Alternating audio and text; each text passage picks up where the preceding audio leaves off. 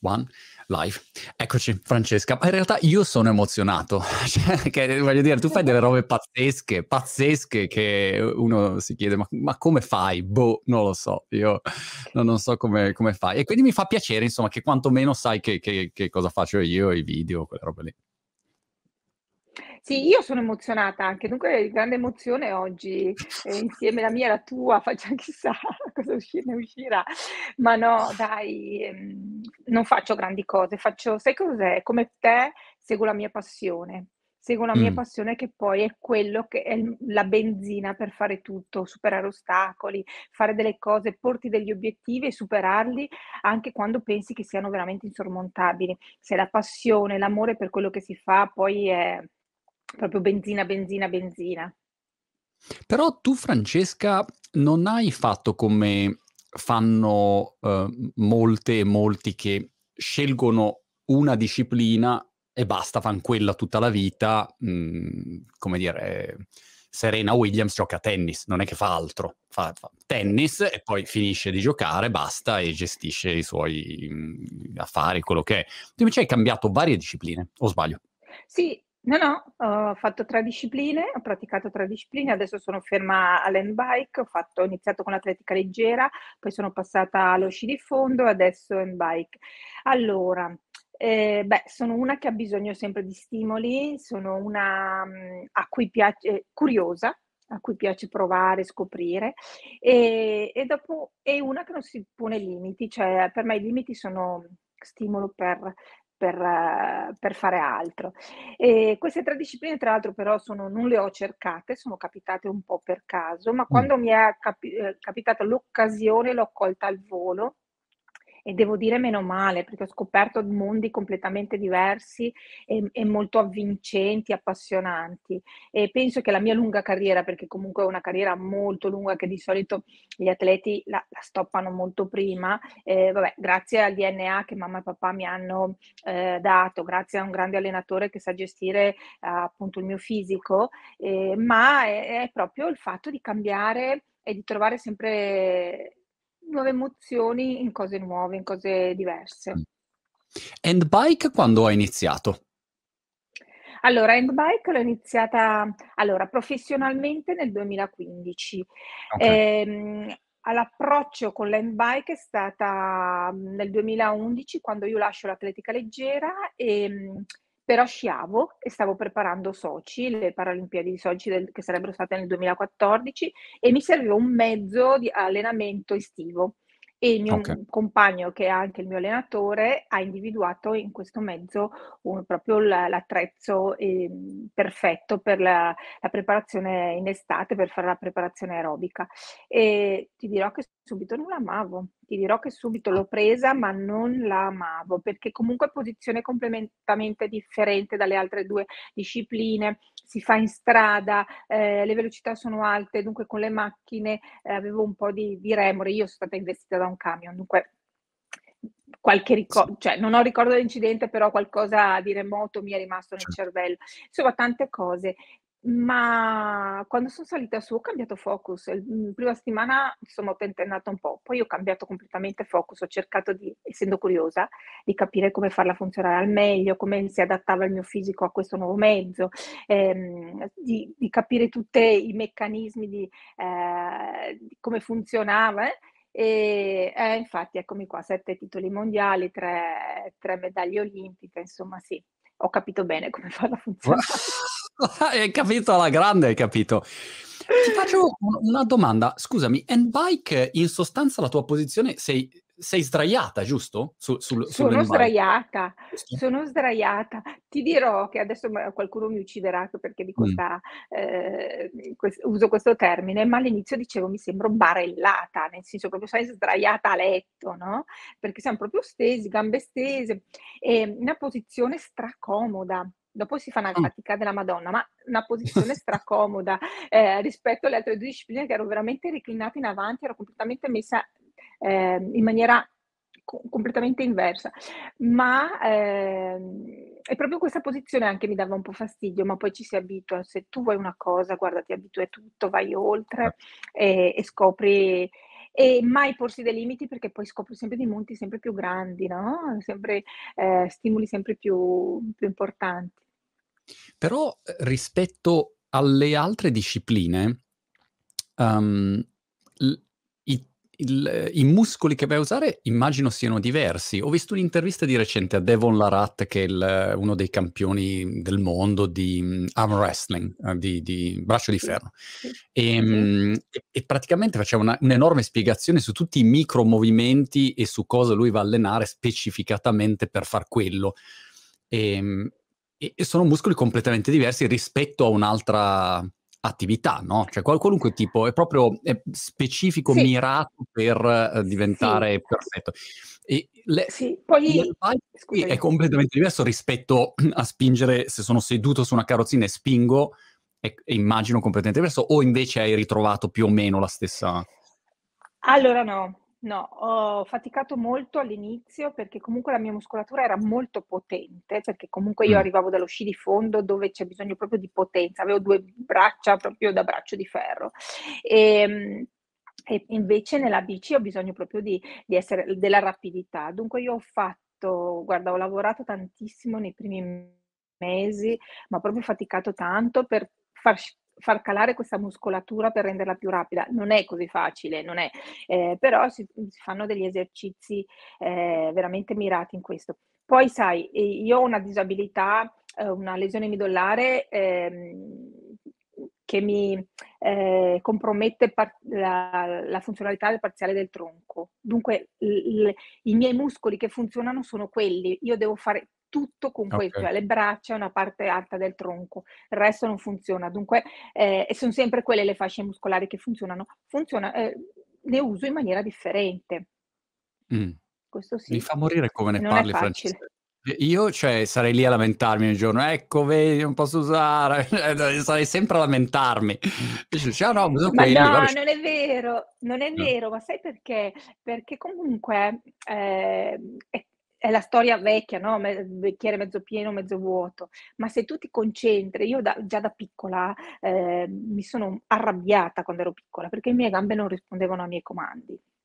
Ti giuro, mi sono arrabbiata con le mie gambe, le ho pizzicate da farle diventar nere, perché Mh. queste 'ste 2 birichine, non dico la parolaccia perché non si può dire, non non rispondevano ai miei comandi. Quando io ho capito che queste proprio non ne volevano sapere di rispondere ai comandi, poi io da grandicella ho capito il motivo vero e proprio, scientifico, ho capito che io non dovevo perder tempo, era una perdita di tempo star lì a pensare alle cose che non funzionavano e io dovevo concentrarmi in tutto quello che avevo, in quello che funzionava.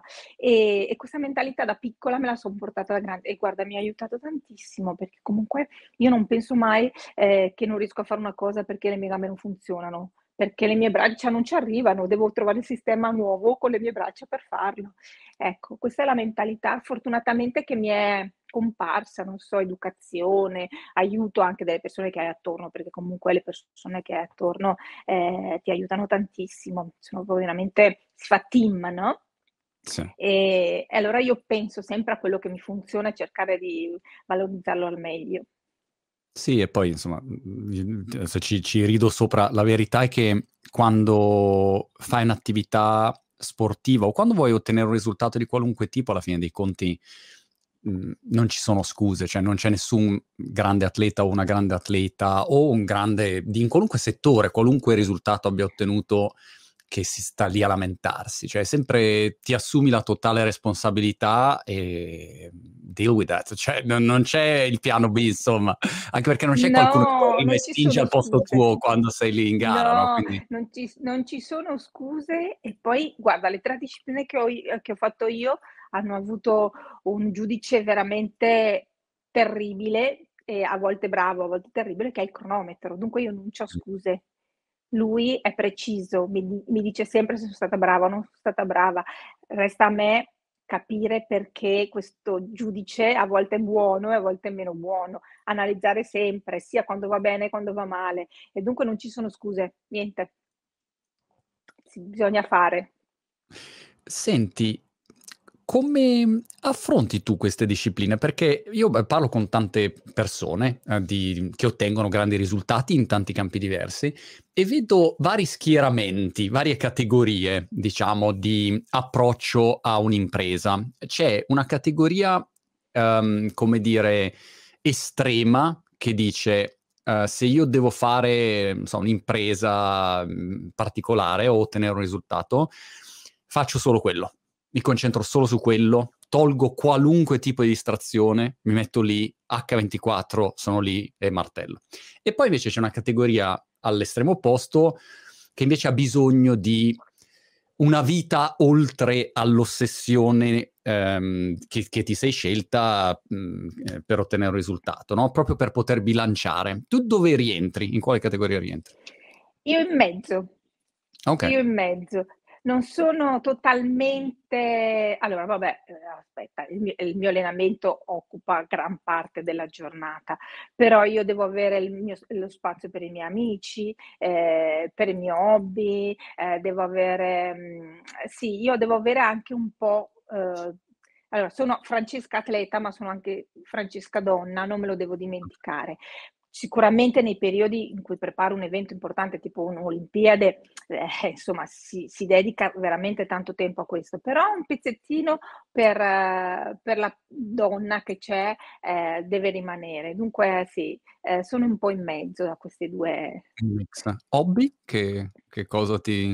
Oddio, hobby? guarda, mi piace lei. Allora, guarda, eh, ultimamente pochi perché qua non c'è mai tempo a fare niente tra una cosa e l'altra. Poi con il libro ho perso, ho perso veramente, scrivendo questo libro eh, con Matteo abbiamo, ci abbiamo dedicato veramente tanto tempo. Mi piace un sacco cucinare. Mi piace ah, un sacco okay. cucinare e, e, anche mangiare, però devo stare attenta, dunque cucino e poi faccio mangiare gli altri. Libro, scusami Francesca, si chiama La Rossa Volante? Si chiama il libro? La Rossa Volante, che è il mio soprannome, e sì, e abbiamo deciso di chiamarlo così perché sono io. In questo libro si racconta di me, eh, delle mie tre discipline, della mia vita, delle mie battaglie nella vita, perché poi io si occupo tanto tempo anche per promuovere lo sport paralimpico, per, ehm, e anche la disabilità, perché no? Perché non, io mi sento un atleta e sono un atleta soprattutto, però eh, non dobbiamo dimenticare di portare avanti dei valori e dei messaggi. Io ho una disabilità e ho la fortuna di avere voce, perché comunque vengo intervistata, sono uh, un personaggio pubblico e, e, devo ricordarmi di quelli che non hanno voce. Dunque io devo fare anche, mi sento questo, certo. eh, questo compito, di, questa responsabilità e, e dunque parlo, eh, aiuto anche questo. Insomma, sì, faccio tante cose. Sono ehm, vicepresidente della mia squadra sportiva, ho fatto parte della, della commissione classificatrice dell'International Paralympic Committee, insomma sì, sono impegnata, faccio parte del CDA di Milano Cortina, sto aiutando eh, l'organizzazione dei, dei, prossimi giochi eh, paralimpici insomma, e olimpici, insomma sì, sono impegnata in tante altre cose, non, è, non, non cucino soltanto. miliardi di cose. Infatti, se uno ti sentiva parlare, eh, parlare diceva sarà la, la Francesca Boccellato sarà una cuoca, una chef. No, fa miliardi di cose, vince un sacco di medaglie olimpiche, tra, tra l'altro, ne, così merita. Dimmi la tua giornata tipo se ti devi um, preparare per una gara. Scusami, in questo momento sei in che fase sei, diciamo, um, di preparazione, non prepara- come sei messa? Che, a cosa allora, guarda, sì. Allora, guarda, ehm, mi sono presa una pausa, una lunga pausa, mai successo nella, eh, dall'inizio della mia carriera sportiva, eh, di quattro mesi, proprio da lontano da, dai campi di gara, dagli allenamenti, perché avevo bisogno di godermi la mia medaglia, che è stata la mia quattordicesima, ehm, proprio perché... Aspetta, sì, aspetta, dove perché ho deciso... C'è, c'è, una scatolina con tutte le medaglie, le hai appesa... In un cassetto. Dove ha un cassetto. cassetto. Oh. Okay. In un cassetto. Sì, perché comunque io prendo da parte, cioè non, è, non devo, allora sono mie, non devo ostentarle, l'importante certo. è aver fatto.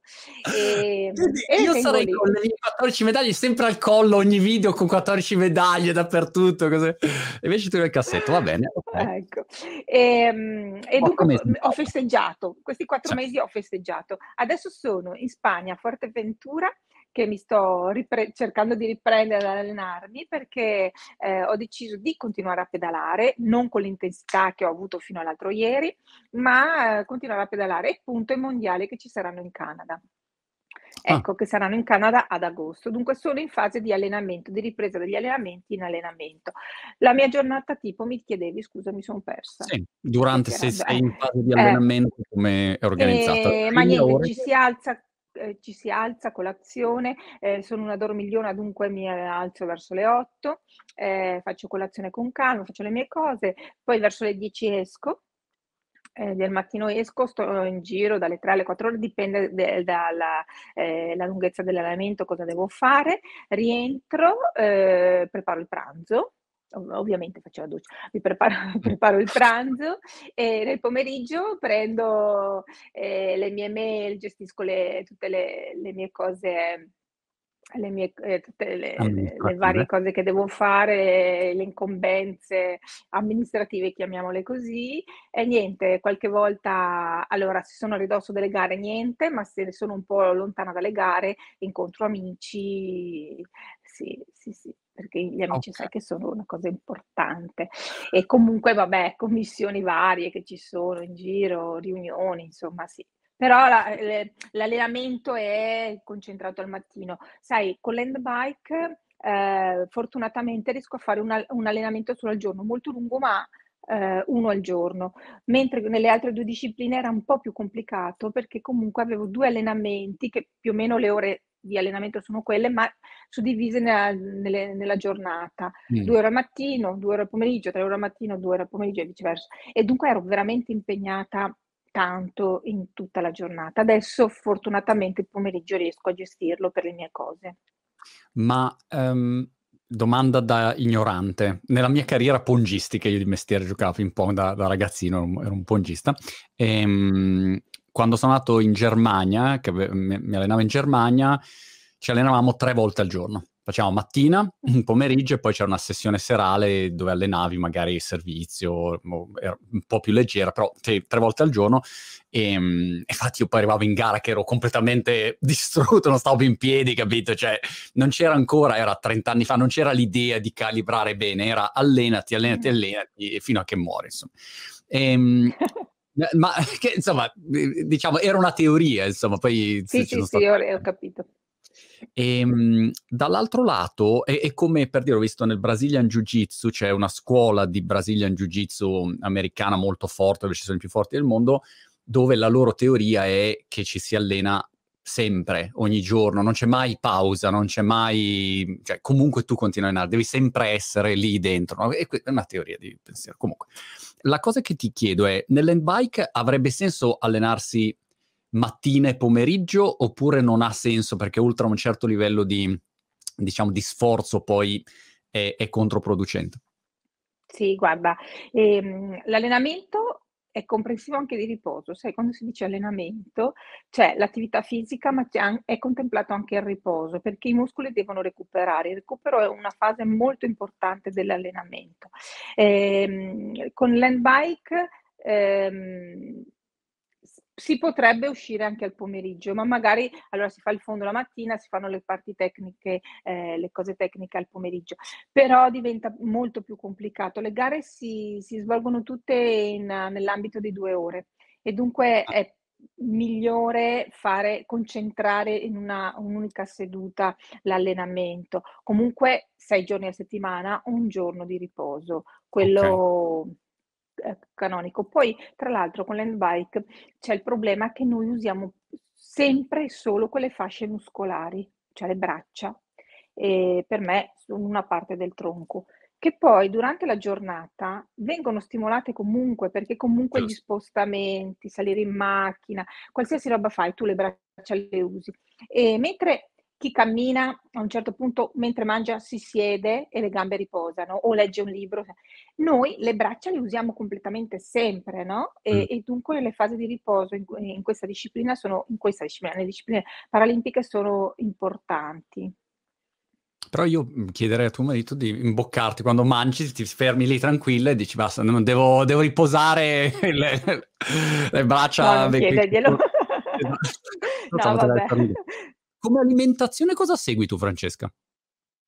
Allora guarda, io ho una uno stile alimentare sano, nel senso, sai, pochi ehm, niente dolci o pochissimi, ehm, niente fritti, molta verdura, cali ehm, una un bilanciamento proteine e carboidrati a seconda degli allenamenti, ehm, aumento le proteine o aumento i carboidrati. Sì, è una uno stile uno stile di vita sano poi dopo tutto, Mh. non è mhmm, non è niente di particolare, perché Okay. poi si mangiano tutti i cibi, però si evitano quelli troppo grassi, insomma è stile di vita io sono una carnivora, dunque nien nie non son Okay, vegana, non son vegetariana, mi piace molto la carne. Un mix, Però okay. comunque ti posso dire che, uhm, ho fatto 3 discipline e la mia alimentazione è cambiata nelle 3 discipline, proprio si sente il fisico che richiede più o meno proteine, più o meno, uhm, carboidrati a seconda della disciplina, perché comunque, come dicevo prima, sport aerobico, sport di potenza, ehm, e il fisico richiede cose differenti. Dunque sì, è una alimentazione sana, ma bilanciata a seconda della della disciplina che si va a fare. Interessante ascoltare e ascoltarsi, insomma, anche fisicamente di che cosa hai bisogno.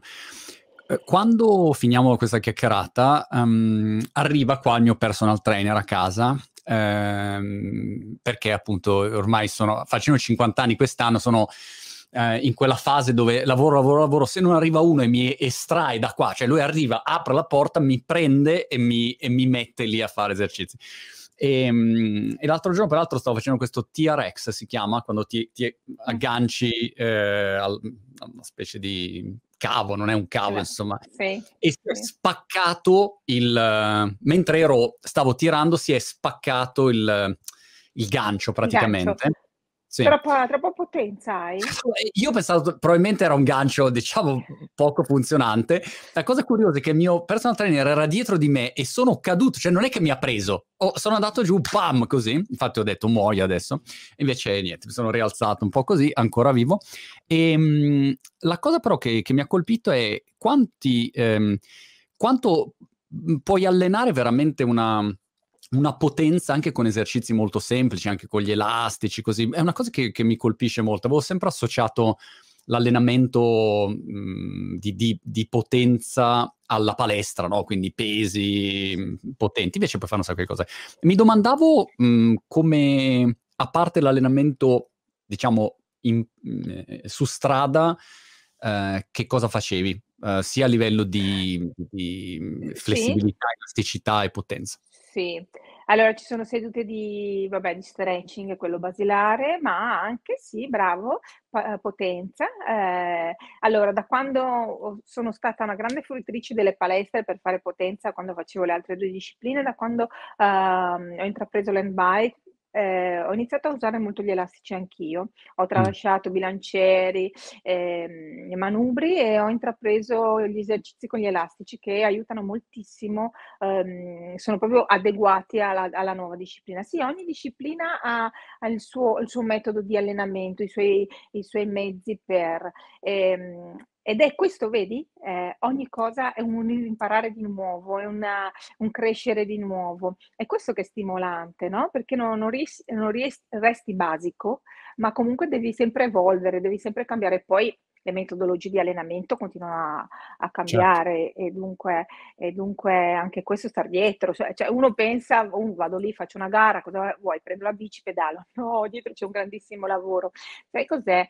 Che, mhmm, noi guardiamo anche adesso sono appena concluse le Olimpiadi invernali, abbiamo applaudito questi atleti, ehm, abbiamo gioito con loro, abbiamo sentito l'inno suonare, ci siamo emozionati, ma ci siamo mai chiesti quanto lavoro, che lavoro c'è dietro a questi atleti, quante emozioni, quanti momenti no, quanti momenti, ehm, dove hai un obiettivo e brancoli nel buio e non sai se se hai intrapreso la strada giusta, perché sai, non siamo macchine dove tiri un bollone o o metti un po' più di olio o la o cambi i metani della benzina. Qua, sono abbiamo sono siamo umani, no, e ogni giorno il fisico risponde in maniera differente. Dunque, ehm, an mhmm, è veramente interessante l'allenamento e vedere poi cosa cosa può fare il tuo fisico facendo determinate cose. Uhm, guarda, per me è incredibile perché io ho passato anni e anni della mia vita, da, da, quando avevo 9 anni ai 24 più o meno, e soprattutto gli ultimi anni ehm, da professionista, quindi facevo solo quello. Eh, e sono diventato uno scarso giocatore, cioè ero nei primi 5 d'Italia e non so, 250 del mondo, credo fosse la mia miglior classifica, quindi ero, eh. ero una pippa a livello internazionale, no, verità, no? no? Però no, perché tu non devi guardare tu non devi guardare quelli che c'è davanti, perché erano certo. 5, devi guardare quelli che hai lasciato indietro. Certo. Però lo sai com'è, cioè qua, tu guardi sempre, no, dici, ah, vedi, certo, però. Eh, sono il 4, il 3, l'1 e, e quindi hai sempre questa, questo aspetto qua. Però la cosa per me incredibile è stata ehm, vedere e vivere un, un livello di, di, sacrificio e di sforzo totale in nome peraltro non dei soldi, perché il ping pong è uno sport povero, quindi non è che lo facevi per soldi, lo facevi per la gloria, per la tua gloria. Da sé non c'era nient'altro, era... però um, il, la quantità di, di sforzo, attenzione, sacrificio che devi mettere anche solo per arrivare, diciamo, a un buon livello è enorme. E le persone non si rendono conto, secondo me, di cosa voglia dire arrivare a un livello olimpico dove vinci magari un oro alle Olimpiadi è, come dire, qualcosa veramente da supereroi e da supereroine. Però le persone non... Sai, come vedi, non so, Federer o Serena Williams giocare a tennis, dici sono bravi, ma non ti rendi conto di quanto bravi sono, no? A performare poi in situazioni dove c'è una pressione addosso pazzesca. È incredibile questo. Eh, e quindi, insomma, sarebbe bello riuscire sì. a far vivere alle persone per un nanosecondo dall'interno che cosa vuol dire quel livello di gara, di sforzo, eh, perché uno almeno capirebbe. Forse una volta sola, e poi volevo ovviamente sperare la tua opinione, però eh, ho visto il maratoneta, Kip Koji mi sembra, quello che ha corso la maratona sotto mm. le due ore, e sì. facevano la simulazione dove tu correvi sul tapirulan e ti mettevano la velocità a cui va lui per due ore. E tu vedi la gente che va 10 secondi e poi crolla per terra, no? Cioè non puoi, allora lì dici, wow, ma questo non è umano, no? È proprio una cosa pazzesca. E, in ogni disciplina dovrebbe esserci questo tipo di simulazione, perché sennò la gente non capisce, secondo me. Vero, vero. Pensa che, che io una volta eh, ho rivisto una mia gara di N-Bike eh, in tv e dunque, e subito dopo, subito fatto la gara, dopo, un giorno dopo l'ho rivista in tv mi riguardavo e mi sembrava che non facevo fatica. Assolutamente, dicevo: "Guarda come guarda non stavo facendo fatica", però avevo siccome era il giorno dopo, avevo proprio ancora il ricordo della percezione della fatica che stavo facendo nel dentro. Allora dicevo: "Guarda come si si riesce a ad ingannare, no, l'espressione del viso, il gesto". Ma perché più allenato sei e più sembra il gesto viene diventa armonico e allora traspare meno la fatica. Eh, però hai ragione, eh, dovrebbero capire, anche perché non è solo il gesto tecnico. Tu quando fai una disciplina, ma lo sai meglio di me perché fare te- tennis tavolo la concentrazione veramente devi, devi coordinare un po' tutto, no? Devi coordinare il tuo fisico, devi coordinare la mente, devi coordinare le emozioni, perché comunque anche le emozioni giocano tantissimo, le pressioni che ti fanno giocano tantissimo. Non è solo una questione fisica, è una questione anche mentale, dunque un mix di, di allenamento di tante cose messe assieme. No, non è semplice, infatti molti, molti atleti eh, lasciano, molti atleti non riescono, al momento, ci sono quelli che riescono ad incanalare le energie eh, le, lo stress in maniera di, di, di, di fare eh, prestazione, ci sono invece degli atleti che non riescono, nel momento della gara falliscono. Sì. Eh, non è semplice, ma ci sarà un motivo perché alle Olimpiadi sono pochi gli atleti che arrivano, perché già partecipare a un'Olimpiade certo. non è semplice e pochissimi quelli che vincono l'oro. A me a volte eh. chiedono, Monti, ma hai mai partecipato alle Olimpiadi? E ogni volta dico, guarda, ai tempi miei, per partecipare alle Olimpiadi c'era un torneo di qualificazione dove già passare il torneo di qualificazione era un livello pff, enorme, ah. dovevi essere veramente un fenomeno. E quindi ancora una volta uno non si rende conto. La gestione della pressione è un altro aspetto interessante. Ieri ho visto, è andato virale un video di Zverev, che è un giocatore di tennis, insomma tra i più forti del mondo, che è stato espulso da un torneo perché alla fine del match è andato verso l'arbitro e ha cominciato a prendere a racchettate la sedia dell'arbitro che aveva fatto delle chiamate contro lui, ma proprio era, era furioso e tutti a condannarlo, ecco, vedi, ma come ci si fa a comportare. E ancora una volta io penso, se tu provi a vivere sotto pressione veramente eh, in una gara ad alto livello, cioè controllare ehm, le tue emozioni, i tuoi comportamenti, non è facile per niente, anche per i super top, cioè Zverev è il numero 3 del mondo, non è uno... Mm, però voglio dire, ogni giorno, ogni giorno, ogni giorno competi, hai sempre le camere addosso e ci sono dei momenti in cui sbarelli, insomma, adesso... Eh, cioè, no, è vero. Umani, ecco, quindi non è, io non ci vedo nulla di strano, però uno dall'esterno no. giudica e dice, vabbè, hai visto come si è comportato, che vuol dire? È come, è come quando ti intervistano alla fine di una gara ti mm. intervistano subito, tu finisci, non stai, stai morendo perché non hai, non hai, l'ossigeno da nessuna parte, non sai come ti chiami, chi sei, dove sei, niente, e, e ti mettono il microfono. E lì l'adrenalina è altissima freni inibitori bassissimi, perché comunque sei talmente stanco che non hai più freni certo. inibitori, e, e, e, lì eh, fai delle dichiarazioni a volte che non andrebbero fatte, no? E, e poi viene giudicato, viene criticato. Certo. Ecco, eh, ci dovrebbe essere, io chiedo sempre che eh, ci dovrebbe essere la canonica mezz'ora dove l'atleta arriva, si rinfocilla, beve l'acqua, si rilassa, riprende coscienza di cosa ha fatto e di chi è e poi fare le interviste. Invece, sai, eh, questi microfoni, la voglia di sapere e di trasmettere è più grande. Eh, ma sì, poi quando fai l'atleta ti alleni anche a questo, ti alleni anche a questo, certo. però non, non è semplice tanto per dirti che dietro un atleta ci sono tantissime, tantissime cose. A me una cosa che fa morire su questo aspetto delle interviste sono gli sport di combattimento, dove magari vedi, non so, MMA, due tizi che vanno, salgono sul ring e l'obiettivo è ammazzare l'altro davanti. E poi però l'aspettativa è che appena finisce, sale l'intervistatore e questo deve trasformarsi immediatamente in una persona molto civile, educata, che dice no, allora guarda, complimenti alla... Cioè, fino a dieci secondi fa deve essere programmato per, per, per sbranare la persona davanti. E poi invece, miracolosamente, deve...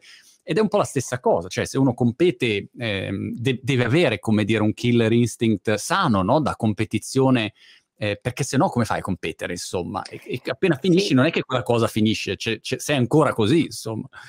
Ma non lo so, guarda, io eh, me lo chiedo spesso perché io sono, uh, ho molti amici e, e am- amiche, perché gareggio con le donne, e che, che sono le mie avversarie e, e, ci aiutiamo moltissimo fuori dal campo, specialmente nello sci e nell'atletica. Veramente ho fatto grandissime amicizie che, port- che, che frequento ancora e, e, ci siamo aiutate tantissimo, però quando eravamo ai blocchi di partenza eravamo eh, avversari acerrimi, sempre ovviamente col fair play e con il rispetto dell'avversario, però veramente se potevamo mettere lo sci o la ruotina davanti, ci, cioè, ci deve andare per forza. Poi finisce e finisce tutto. Ridiamo su quello che fa, ah, tu mi hai fatto così, ah, tu sei eh, ma ehm, amici, eh, è una roba incredibile. Ma guarda, lo sport è secondo me una cosa fantastica.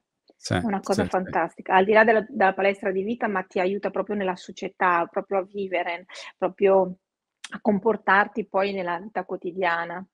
Per me il concetto, diciamo, della sofferenza sportiva e dell'abitudine alla sofferenza, ah, io me lo sono ritrovato sul lavoro come uno dei più grandi doni che abbia mai ricevuto, perché quando ho iniziato a lavorare, a fare, diciamo, sacrifici sul lavoro, ti alzi presto, vai, prendi il treno, stai a lavorare, fino... cioè per me era acqua di rose, nel senso, cioè, ero abituato a fare degli sforzi enormi e dico, vabbè, ma, ma quando è che, come dire, si fa fatica qua? Cioè, ero, ero sempre un po' con questo atteggiamento eh, così, di dire, boh, ma perché sono tutti qua che si lamentano? Cioè, mi sembra una roba facile, ecco, lo sforzo lavorativo rispetto a uno sforzo um, di, di uno sport praticato a livello professionistico, dove in più hai anche l'avversario davanti che, che che, che ti influenza, non sei solo tu che devi mm, performare, no? Hai anche una circostanza esterna che cerca di... Eh, quindi questo secondo me è un'ottima lezione. Dimmi della mentalità, Francesca, perché io ho iniziato a giocare a tennis adesso, mi sono appassionato al tennis e uh, numero uno ho capito di essere il peggior amatore possibile. Cioè io sono, secondo me, competitivo se lo sport è mh, professionistico, nel senso le regole ci sono e io posso lasciarmi andare nella competizione. Se invece gioco a livello amatoriale, non è che posso andare al campetto, capito? Quando faccio un punto, come on! Cioè, no, cioè la gente mi guarda come ma sei fuori di testa. E quindi sono un attimo uh, così, che dico, vabbè, competo o non competo. Dimmi dal punto di vista della mentalità che cosa fai, ecco, per uh, essere uh, in the zone quando, quando sei in gara. Ah, guarda, mi viene spontaneo, dopo tutti questi anni mi viene spontaneo. Proprio io c'ho allora, inna innanzitutto mi definisco un animale da gara. Tu io in allenamento rendo il 70% rispetto alla gara. Non riesco mai a dare il 100% in allenamento perché io ho bisogno dell'adrenalina della gara. Attaccami il pettorale e vai, Mh. mi trasformo, ehm, è come entrassi in guerra, non so come dirti, proprio l'adrenalina a 1000, ehm ma niente, mentalmente ho fatto dei corsi di ehm, di a di training autogeno, ehm, in passato, proprio per imparare a gestire la ehm, la pressione della della gara, le pressioni proprio de anche de degli eventi esterni. Adesso mi viene, spontaneo, tu mi Okay. metti il pettorale, io entro entro in beh, dopo 30 anni di di attività ci mancherebbe che non mi venisse spontaneo, sarei cioè veramente avrei un'altra disabilità. Ehm, ma e e poi la cosa bella che ho, ehm, che mi ha aiutato tantissimo, mi è innata, è quella dell'analisi. Io Mh. analizzo sempre tutto, analizzo moltissimo il mio allenamento, analizzo le mie sensazioni sia fisiche che mentali. E lo stesso in gara. Appena finisco la gara, io ho bisogno di 10 minuti per me, dove faccio un'analisi completa, una relazione completa di quello che è stato il prima, il durante e come mi sento alla fine, che mi serve poi, ehm, da trasmettere al mio allenatore per, ehm, modificare eventualmente l'approccio alla gara successiva oppure l'allenamento.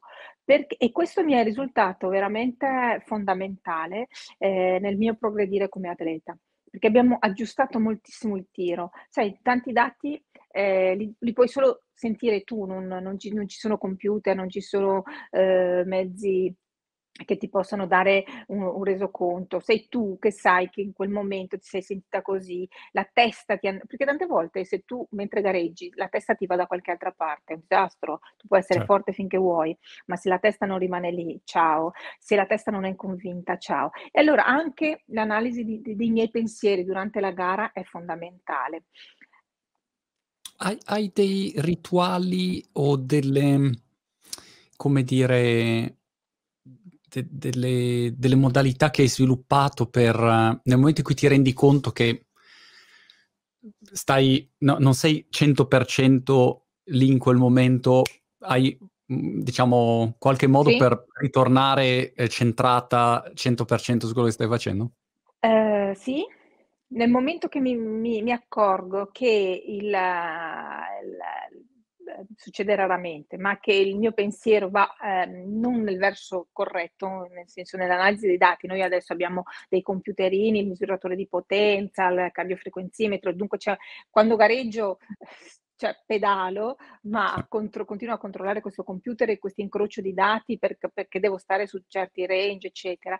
Nel momento che magari sbarello un po', passami il termine, ehm, c'è subito un un allora un esercizio di respirazione, perché vuol dire che non so non sono tesa, cioè sono troppo tesa, allora c'è inizia un un esercizio di respirazione e un focalizzarmi sui dati. Mh. Mi devo riportare lo sguardo sui numeri e allora lì rini rinizio riprendo il filo, uhm, del discorso, de de di quello che sto facendo. Comunque la respirazione è fondamentale. Per me la la respirazione è una delle cose fondamentali che ho scoperto ad un certo punto della mia carriera e mi ha aiutato tantissimo. Sembra la banale sembra banale Mh. invece non lo è. Fondamentale. Peraltro la respirazione è incredibile quanto sia importante, ehm, non so, se se parli in pubblico, vai a un evento, parli in pubblico, è solo un fatto di respirazione, il resto è è secondario e quindi, ehm, a maggior ragione nello sport. Sentivo, ehm, Gracie mi sembra che è stato anche lui un grande combattente ehm, e faceva vedere tanti livelli di respirazione diversi che lui utilizzava in base a dove voleva mettersi, se voleva rilassarsi, se voleva avere um, maggiore invece focus sì. e interesse. Invece il freddo, io sono impallinato col metodo di Wim Hof, che è il, il recordman del freddo. Ho parlato con due grandi esperti di longevità che sono tutti basati, tu, tutto insomma, in parte basato sulla crioterapia, quindi l'esposizione al freddo è qualcosa che, che bazzichi, diciamo il freddo, docce fredde o cose del genere, oppure no? No, allora ho bazzicato talmente tanti, tanti anni nella neve, guarda, ho sciato a meno 33 che mi si, mi si è congelato tutto, sono congelati gli occhi, adesso fa, fa ridere a dirlo, ma mi si erano congelate le ciglia eh, c'erano le palline di ghiaccio e facevo fatica a, a sbattere gli occhi. Cioè, meno cioè, 33. le ciglia pesanti. sì, avevo le palline presente, i capelli che sembravano, cioè non potevo toccarli se non rompevo tutto. Vabbè, un disastro. E no, per adesso no, no, guarda, io adesso sono fine carriera, sto cercando di fare le cose proprio che, che mi rilassano di più, di fare le cose con, con più agio possibile, senza cercare cose estreme. Eh, senza cercare cose estreme sono riuscita a fare quello che sono riuscita a fare. Adesso mh, ho 51 anni e voglio vivere Ecco, ho switchato anche dopo Tokyo, ho switchato anche il cervello, adesso lo sport lo voglio vivere proprio con tutto piacere al 100%, perché comunque quando prepari un'Olimpiade certo. o, o vuoi rimanere ad alto livello, eh, diventa una professione a tutti gli effetti, dunque eh, sì la passione, sì il piacere, però c'è, c'è anche tanto da, eh, da lavorare tra virgolette soffrire, non è una sofferenza perché comunque è una scelta e, e, faccio una cosa che mi piace, però comunque lo sai, tu hai fatto sport, sì. sai, sai l'impegno e, e, dunque certe cose le lascio ai più giovani. E, per adesso ha funzionato così, adesso voglio, voglio, proprio divertirmi, fare le cose, quello che viene viene, pedalo, eh, senza quell'impegno e quel focus massacrante. Dunque niente crioterapia, eh, okay. neve, neve ne ho già, freddo l'ho già preso tanto tempo Hai fa. già accumulato nel tuo ho già ho già cold memory. sì. Ma e, e nei prossimi, diciamo, cent'anni, perché ormai l'aspettativa di vita cresce sempre di più e quindi appunto tra un po' 150 anni, quindi nei prossimi cent'anni, nelle prossime due vite, hai già, hai già in mente, diciamo, che cosa, cosa ti piacerebbe fare se, se, appunto lo sport a questo livello inizia a scendere come, come interesse eh, inevitabilmente? Cosa...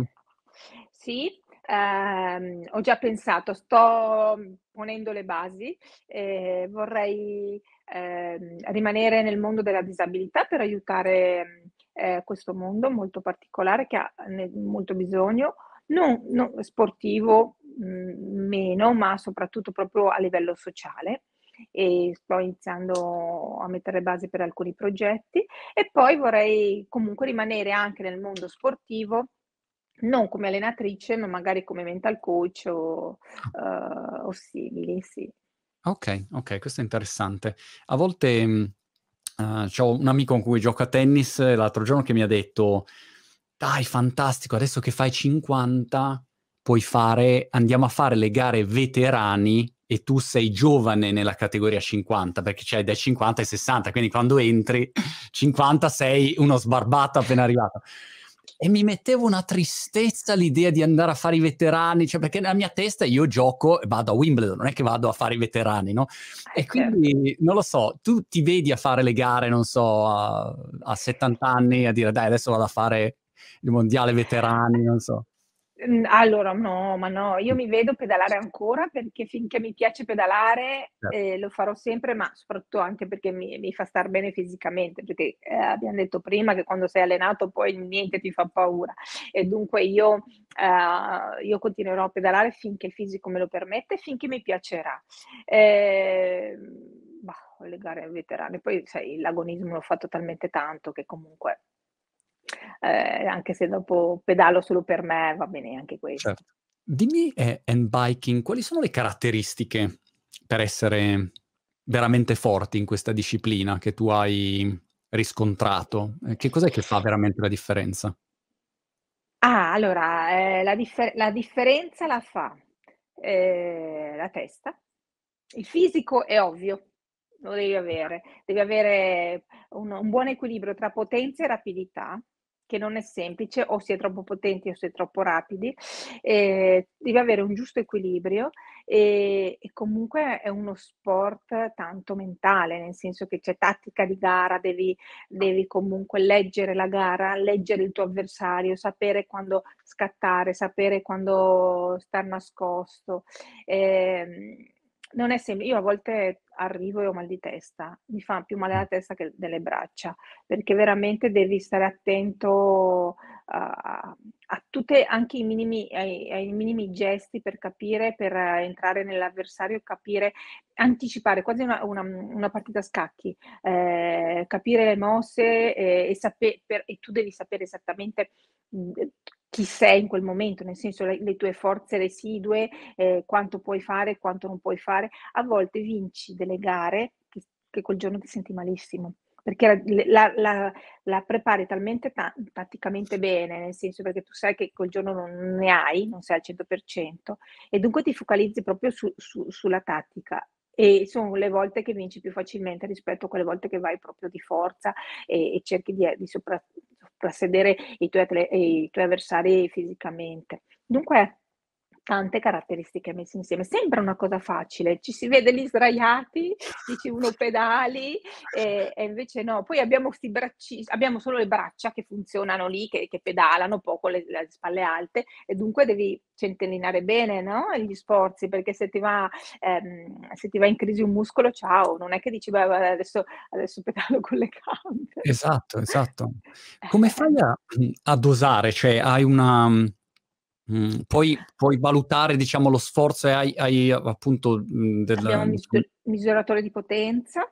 Quindi lo puoi vedere, lo puoi usare quello e dire: Sì, sì, "Okay, sì. sto Sì, sì, sì, andando abbiamo troppo, sto andando troppo poco", sì, insomma lo sì. puoi vedere. Abbiamo abbiamo guarda, abbiamo il misuratore di potenza che ti dice a ogni ehm, puntualmente cosa stai facendo in quel momento, quanta potenza stai esprimere. Tu hai dei valori, dei range dove devi rimanere, sai che delle zone dove devi rimane dove sai che quella lì è la la tua potenza media o quella che puoi tenere per 2 minuti, per 1 minuto, 30 secondi, no, 'sti parametri.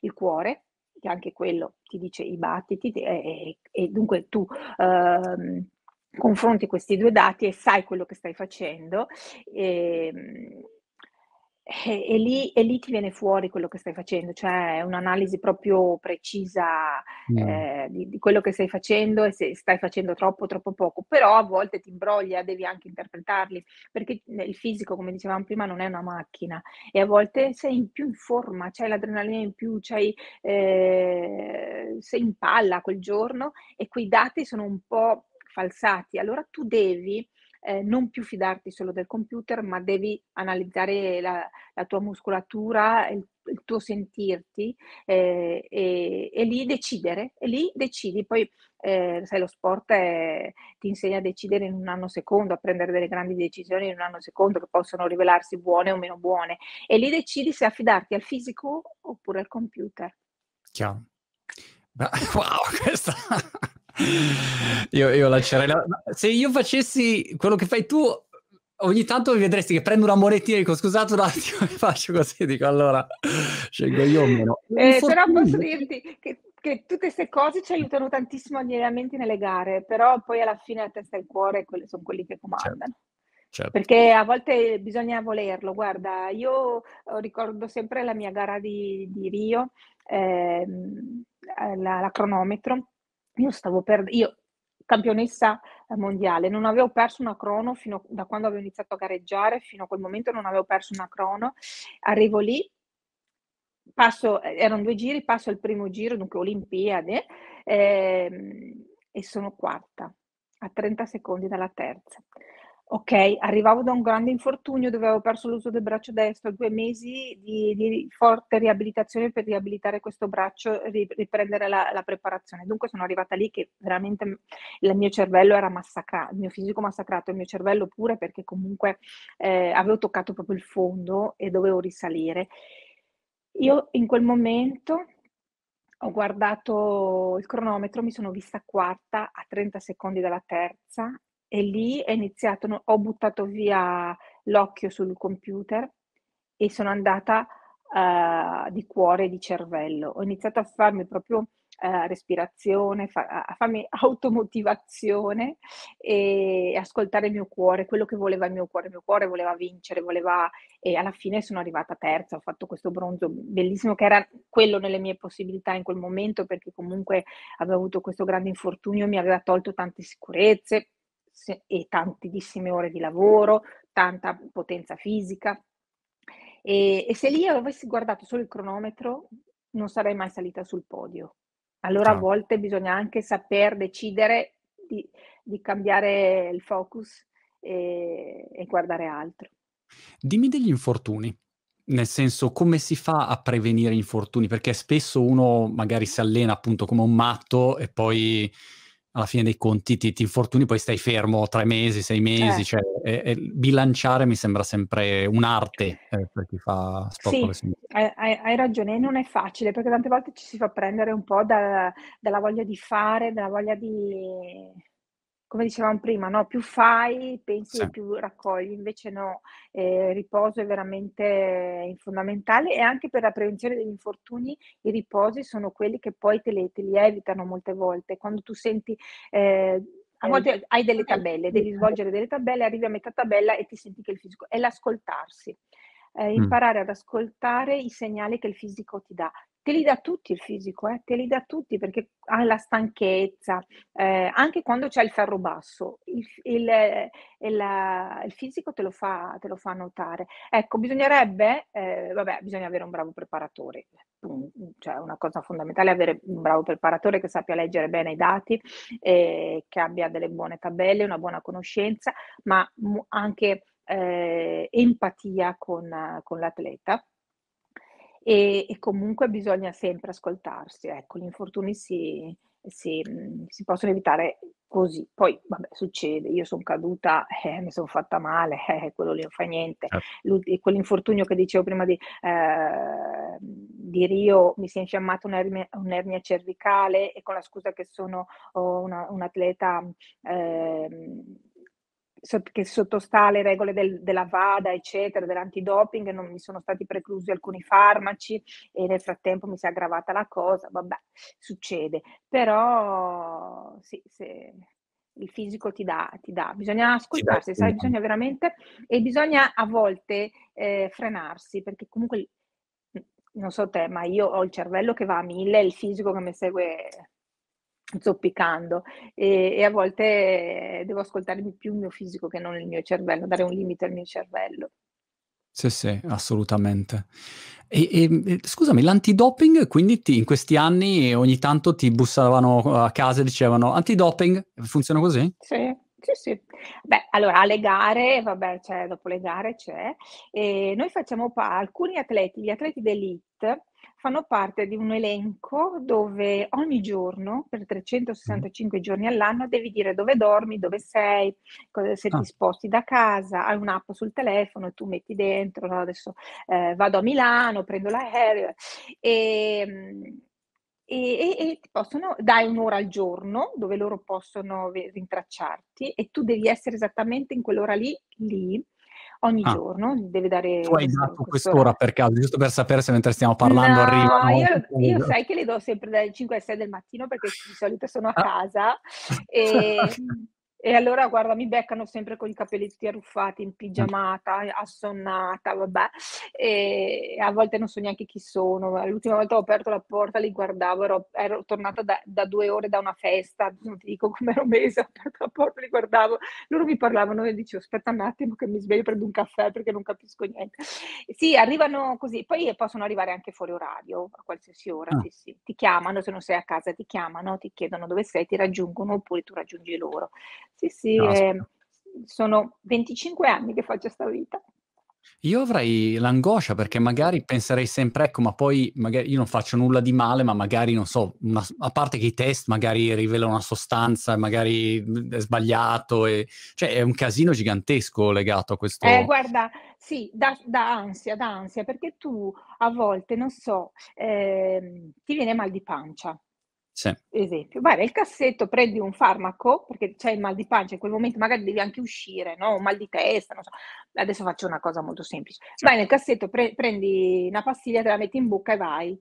E metti magari che quella perché comunque anche delle pastiglie comu pastiglie, nei farmaci comuni, ehm, a volte hanno delle sostanze che che possono essere, ehm, doppanti, che non te fanno niente perché ma che risultano doppanti. Dunque Chiaro. sì, ehm, guarda è un'angoscia ogni volta che, ehm, devi prendere un farmaco, stai lì a leggere tutto il bugiardino, a vedere, a fare i confronti se c'è un ehm, il principio attivo se è non è non è non è semplice. Pensa che una volta mi sono scottata una mano Ah. stirando, mi sono con Ah. il ferro, e io sono andata nel cassetto, ho ho preso il foil e me lo sono messo, anni e anni fa. E poi c'era la lidocaina, vabbè, mhmm, e non si potrebbe mettere. Ah, wow, Capito? Wow. Eh, non si poteva vabbè era ehm, c'era dopo sono le quantità che poi fanno la differenza, Cer però la lidocaina se presa in quantità, ehm, elevata, ehm, non non va bene. E e io l'avevo messa cioè vabbè, ne avevo la mi ero scottata con il ferro un attimo, non avevo gare fortunatamente, che perché non si può prendere in gara, per dirti come potresti cadere, ehm, facilmente, no? In un errore anche stupido.